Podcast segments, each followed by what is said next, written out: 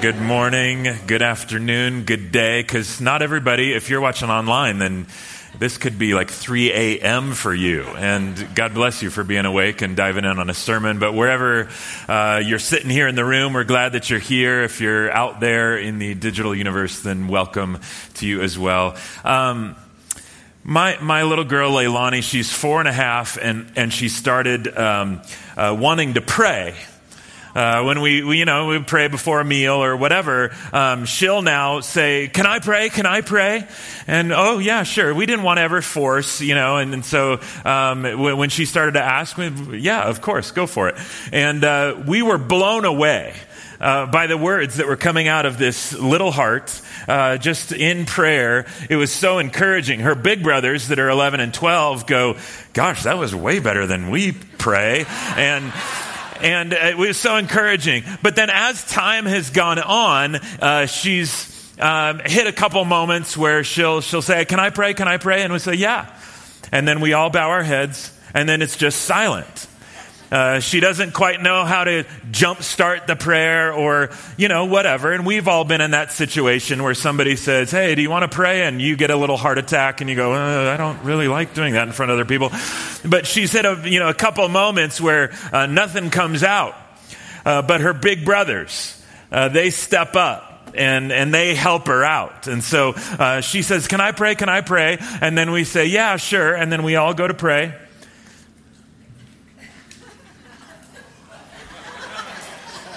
Still nothing.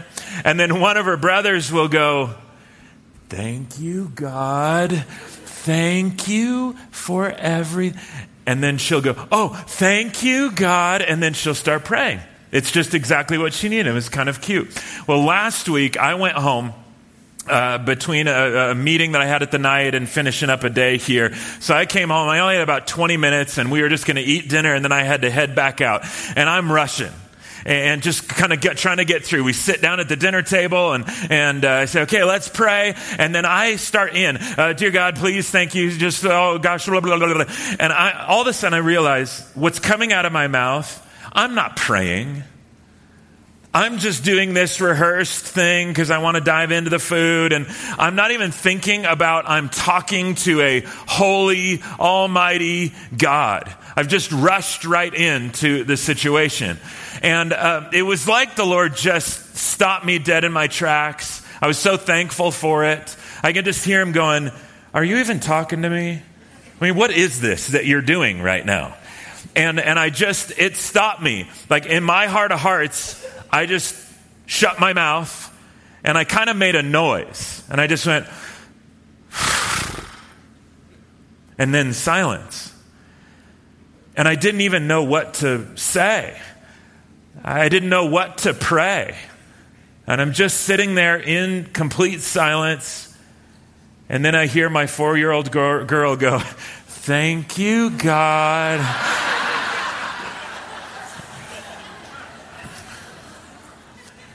Do you know that some really, really good things happen if we would just shush already? Some really amazing things can happen and do happen when we just shut up. There is so much talking. There's so many opinions. There's so many words out there. I mean, in any given day, the things that we say out loud, or you log into social media and just in 30 seconds, what you're bombarded with, the words that everybody else, all their opinions, all their thoughts, blah, it's just thrown up all over us.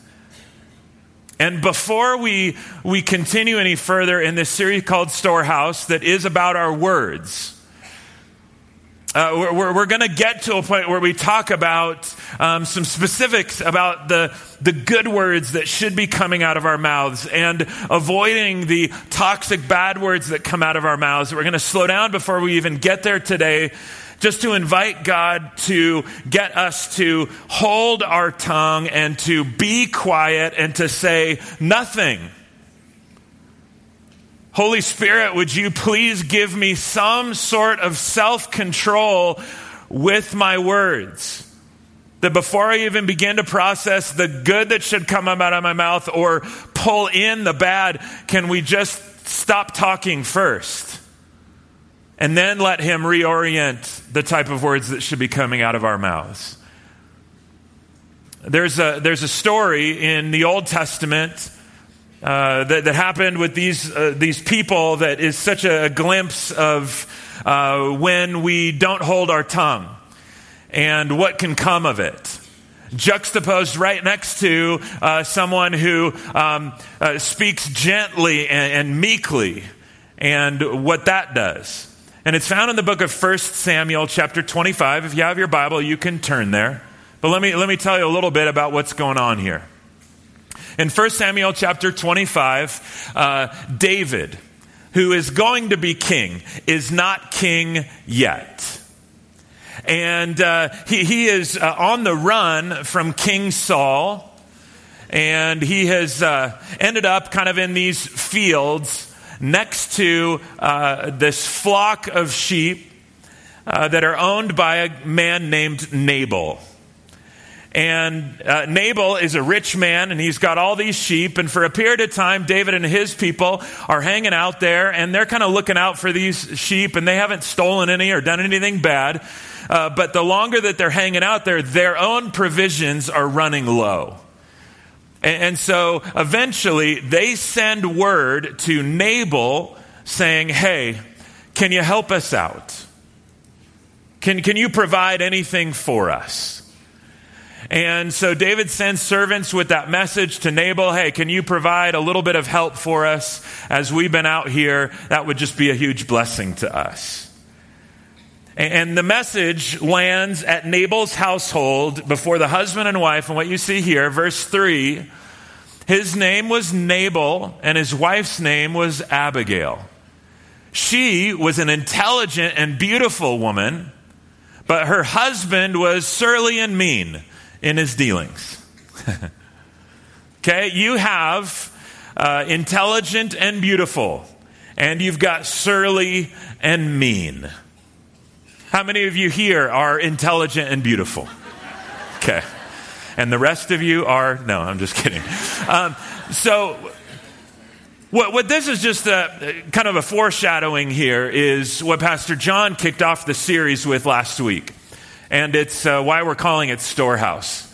It comes from words of Jesus that are found in Luke chapter 6, uh, verse 45, where Jesus says, Out of the overflow of the heart, the mouth speaks. In other words, if you have a good heart, then good words come out. If you got a bad heart, then bad words come out. If what God's up to on the inside is really strong and really good, and the fruit that he produces is good words. But if there's uh, some not so good stuff going on inside, if there's death and destruction going on in your heart and your soul, then the words that will come out at some point are death and destruction. You will either speak life or you will speak death. And so we've got Nabal and we've got Abigail.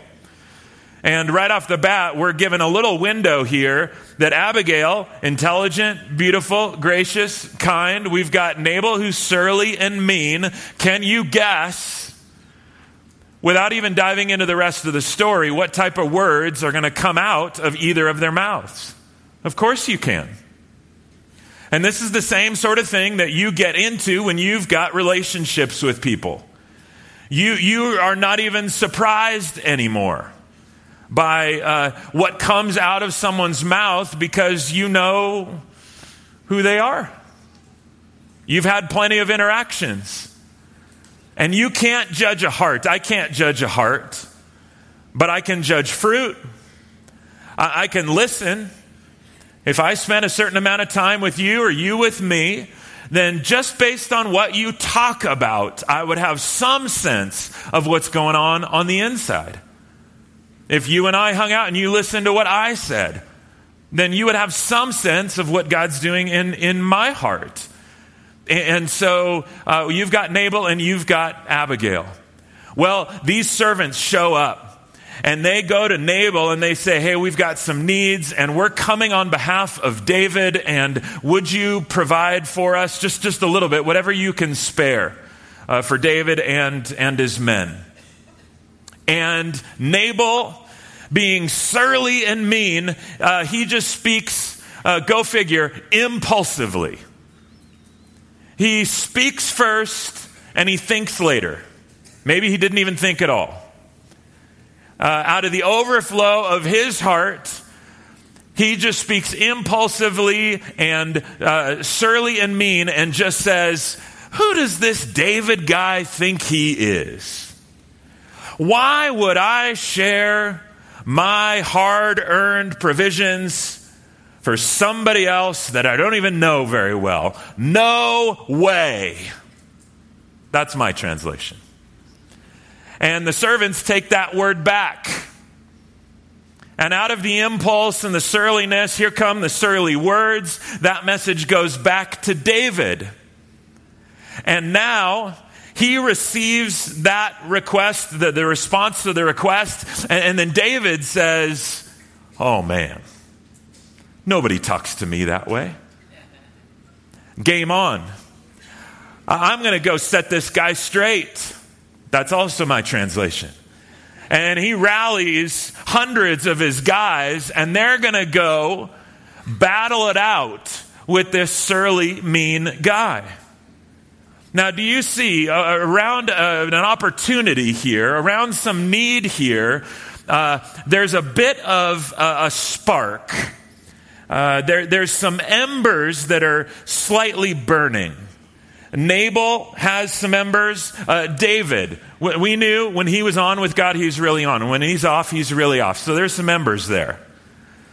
But, but now the words that are spoken fan these embers into massive flame. Has that ever happened in your marriage or your friendships or your workplace?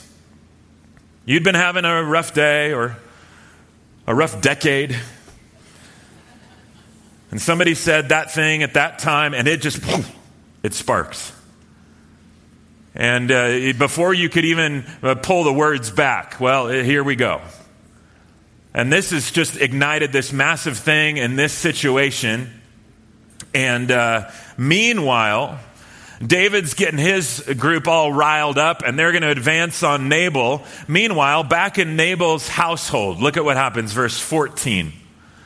One of the servants told Abigail, Nabal's wife, uh, David sent messengers uh, from the wilderness to give our master his greetings. But he, Nabal, hurled insults at them. Yet these men were very good to us. They did not mistreat us, and the whole time we were out in the fields near them, nothing was missing. Night and day, they were a wall around us the whole time we were herding our sheep near them. Now, think it over and see what you can do because disaster is hanging over our master and his whole household. He is such a wicked man that no one can talk to him. And this is classic what happens here. If you are someone that tends to struggle speaking uh, impulsively, or talking first and thinking later, or speaking harshly, uh, the content of what you say is destructive. The tone that you say things is hurtful. Then don't be surprised if people don't go to you directly with a concern. Did the servant who had seen this take place address his master Nabal directly? No. Who did he go to? He went to Abigail. He went to the intelligent, gracious, kind person. The problem when we begin to uh, speak impulsively or destructively is it communicates to a whole bunch of people around us that we are not safe. And if you're not a safe person, then why would I share with you? Why would I talk to you? And this, don't we, uh, if we're a follower of Jesus, this is the exact opposite thing that we, if we're a follower of Jesus, we want people to know that we're safe. We want people to know that, that they can talk to us, that they can come to us directly, even if the concern is about us. But we want to be safe people. But if you move from the outside in, uh, just evaluating someone's words, hopefully people hear how you speak and what you speak about. And that is something that magnetically draws people to you. Because really, it's not the words that are drawing them in. They are magnetically drawn to you because they can sense something about your heart. Whether they have the language for it or not, they hear the words coming out of your mouth and the tone with which you communicate, and there's something magnetic about it that says, I can trust this person, but I can't trust that person. Abigail was someone that the servants could trust. And in contrast, Nabal was this guy that was so wicked that no one could even talk to him. The more that our words continue to be destructive, the more isolated you will become. Because to be around you as a destructive talker is to be injured. And nobody got time for that. I mean, that's exhausting. It's hurtful. Well, Abigail, then, she springs to action. She hears what the servant has said. And she's not going to waste any time, and she's going to uh, take some gifts and some servants, and with herself, she's going to go out and try to intercept David and his people that are advancing. And so they ride out to do something, and they cross paths with David. And when they cross paths, Abigail steps up and she begins to speak life. Her demeanor, uh, the content of her words, the tone of her words, it, it's a beautiful thing. It's a life giving thing. And when she speaks to David, right off the bat, she sets the tone. Uh, verse 25. Please pay no attention, my Lord, to that wicked man Nabal. That, that's, that's her husband. He is just like his name. His name means fool, and folly goes with him. Ooh. okay. If you're a wife, maybe not the best choice of words there. Is Abigail perfect? No. But what is she communicating? Uh, this guy is really true to who he is. Uh, his, who he is here is what comes out here and he speaks folly, he's engaged in folly, and uh, everybody can see it. I can see it, the servants can see it. And that's the case when we're people that are ripping people to shreds behind their back or not behind their back, when we're speaking destructively, gossiping, slandering, uh, manipulative talk, you name it. People can tell, people can see it. People know what you're doing. You may not be safe enough for, for them to be able to speak up and let, they may not let you know that they know that you're a fool because they know you won't receive it. But they can see it. And it's destructive. And oh man, would that not be said of us? And where Abigail goes from here is quite the quite the speech. And then she speaks life, and she's a, a calming presence to a David that's now all worked up.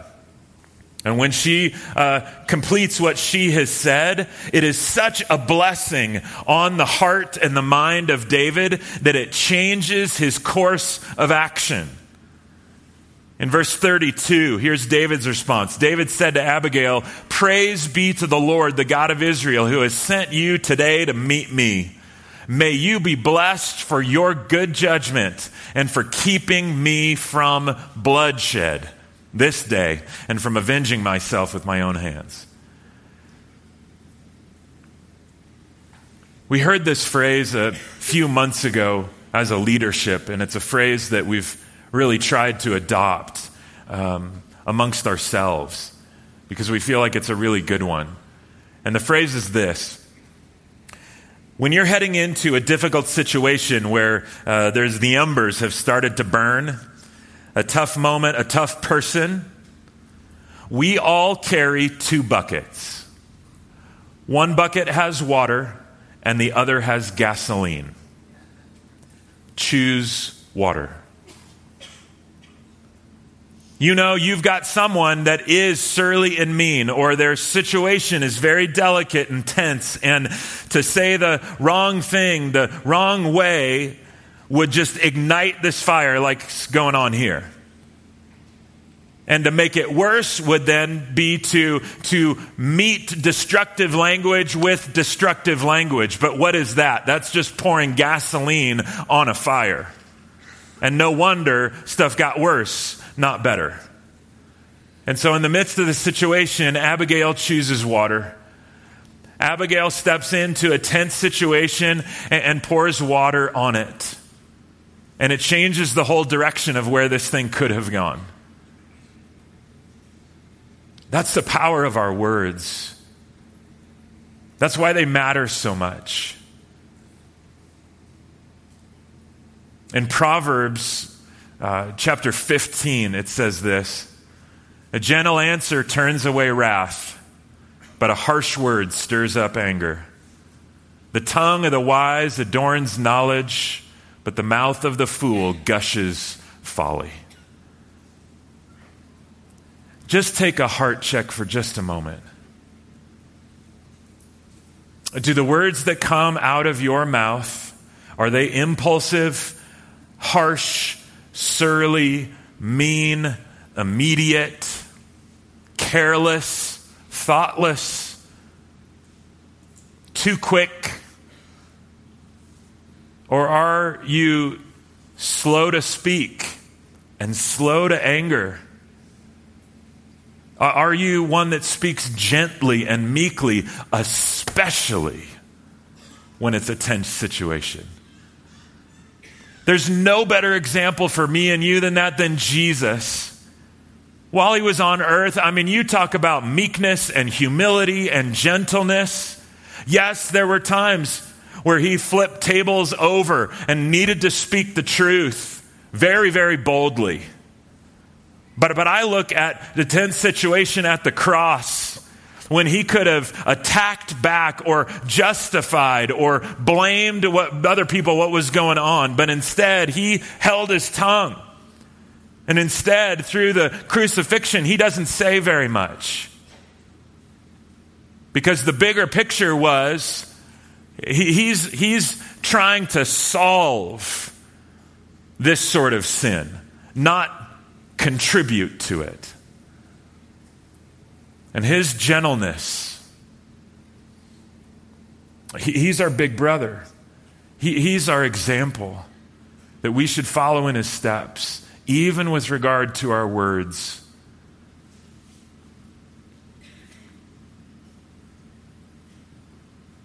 There's another proverb that, uh, when I saw the New Living Translation version of this particular proverb, it made me laugh, and it was just too good not to share.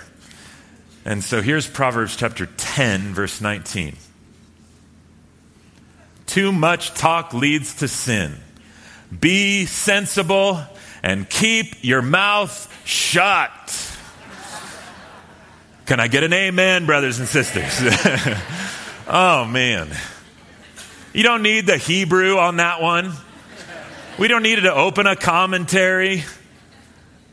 You get this. We have all experienced this. We've all done this ourselves. We talk too much and then we're just digging a hole deeper and deeper. You can hear the toilet flushing sound as you're swirling the bowl and getting sucked down, and you're going, man, why did I even open my mouth? Be sensible. Keep your mouth shut. Yes, there are some important things that we should be speaking. And there are certainly some things that are, if we do say, are going to get us into trouble. Could we just start to pray, God, would you just make me quiet way more than I am right now? Would you train me in what it is to keep my mouth shut? And by the power of your Holy Spirit, once, once you have got a hold of that area in my life, then we can start to talk about the, the, the, good stuff that I should be saying. But let's just ratchet it back. Let's close the floodgates first. And so I just want to, in light of all this, be, be still here for a couple of minutes. Be quiet. Be silent before God. And just, just kind of uh, live with the awkwardness of keeping your mouth shut. And there's going to be some phrases that come up on the screen here in just a minute. That just in silence, maybe just receive these phrases in silence, and then I'll pray for us. Let's just be still.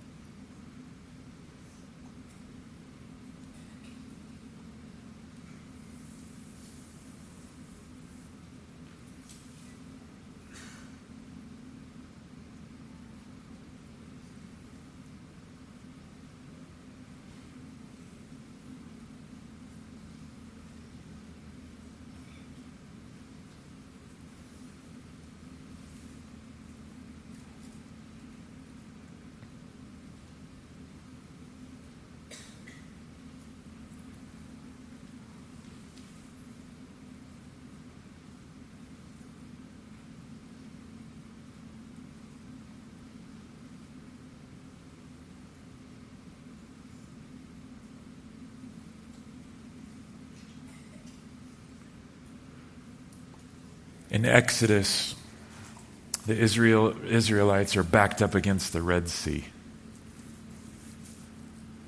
And God is ready to part the sea. And he speaks up to Moses and just says, God is going to fight for you, and all you have to do is be silent.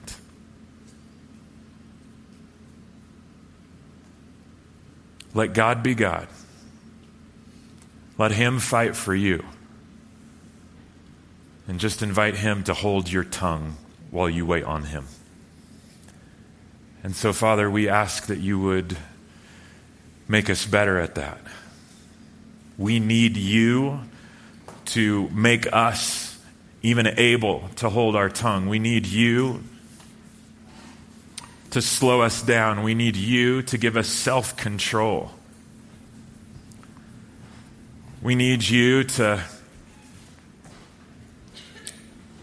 not just react in the moment.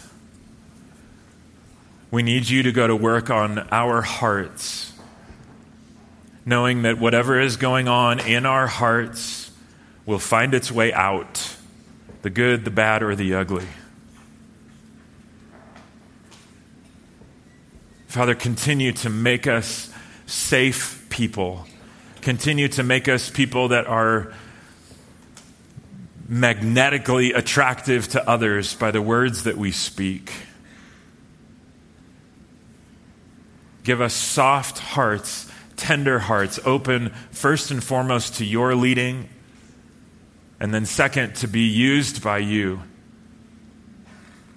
Help us speak life when we do speak to the people closest to us, in the middle of tense situations, or like Abigail that was stuck in the middle between two hotheads.